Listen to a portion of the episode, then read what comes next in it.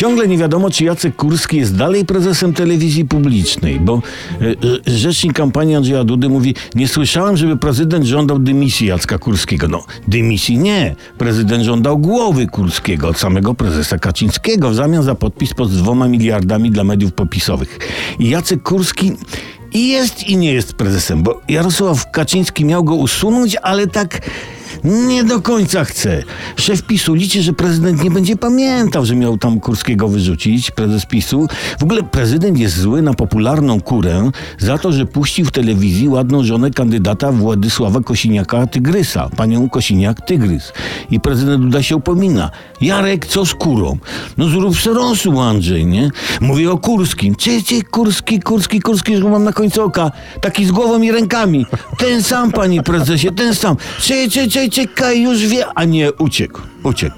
Przypomnij, Andrew, kim on jest? No prezesem telewizji. Miał go prezes usunąć, bo on nie bronił w telewizji mojej żony. Andrew, to ty chcesz, żeby obcy faceci bronili twojej małżonki? No i tak prezes Kaczyński liczy, że się prezes Kurski rozejdzie po kościach przedwyborczych.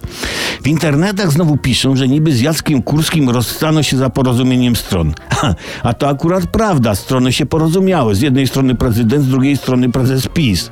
Widzicie, jednak w Polsce porozumienie jest możliwe. To budujące jest. Budujące.